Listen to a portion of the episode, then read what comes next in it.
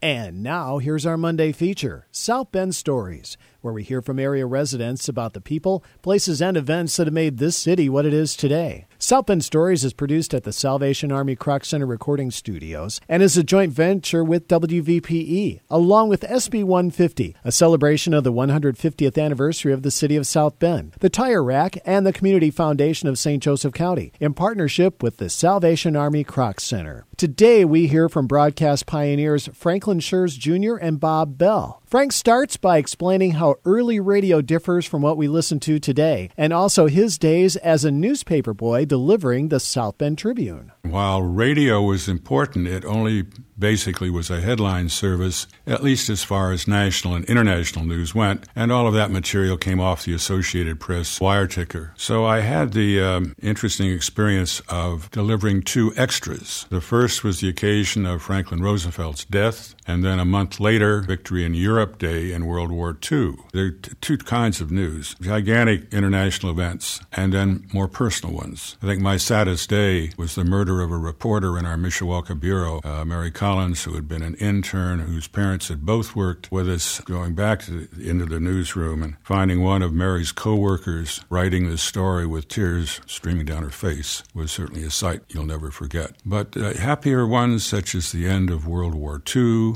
the cessation of the Korean War, elections of presidents, Notre Dame victories, these all stand out as happier times. I think we have to remember that in those days, the role of radio is certainly different than it is today. It was very much uh, really a headline type service. It was a major source of entertainment, and it, it served a, more of a community binder role, probably second only to the newspaper. In uh, 1989, WSBT was presented with the Golden Mike Award in New York City. And in the uh, program for that event, there was an, an, uh, titled Another Look Back. It's hard for uh, us today to imagine what life would have been like for the early radio workers. Mundane business of filling each broadcast day or tinkering with a bulky transmitter to keep the station on the air. The day that the television went on the air, that was very interesting. When the transmitter arrived, we had pre prepared all the wiring, it just hook up to it and uh, put it on the air. And in putting it together, there was a joint every 20 feet. Male portion that couples the two pieces together is called a bullet, and that has flanges on it because it has to flex. They got the bullet started wrong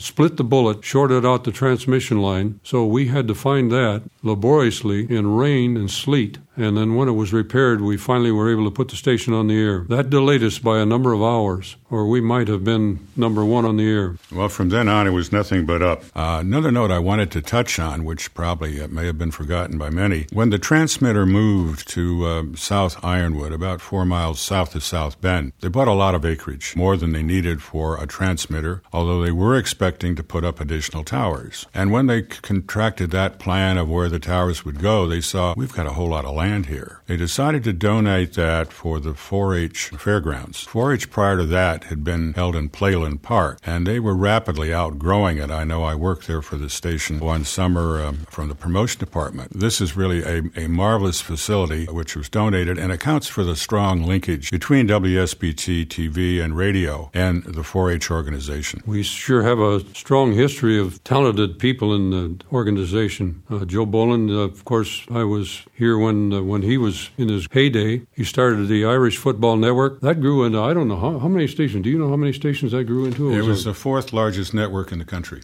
I can believe it. And um, Joe would do the broadcast on a, a, weekly basis for the football team. Those were good days. The uh, Who's Your Favorites? The uh, Homemakers Time, Justin's Workshop, uh, Mike May with his Captain Mike and the kids, on and on and on. Uh, all of the Schurz children were involved the corporation uh, spread out over the country. As a matter of fact, your father, I guess, started that. The predecessor of Schurz Communication which was the South Bend Tribune. Schurz Communications came into being in 1976. It's interesting reading the old stories about your dad. In 1925, he went into F.A. Miller's office, indicated he was ready to go to work, and Mr. Miller told him to put on a pair of coveralls and start out in uh, one of the plate making portions of the building. Well, I know exactly what he went through because that's where I started as well.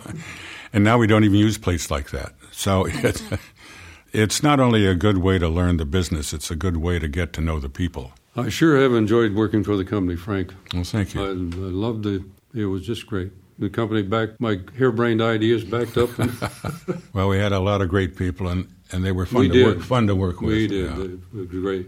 It was like a family. yeah. That was Franklin Schurz Jr. and Bob Bell sharing their South Bend story. South Bend Stories is heard each Monday morning at 7:45 a.m. during Morning Edition and a little past 12:30 p.m. on Here and Now. If you would like to share your South Bend story, visit the website mycroc, K-R-O-C, dot org.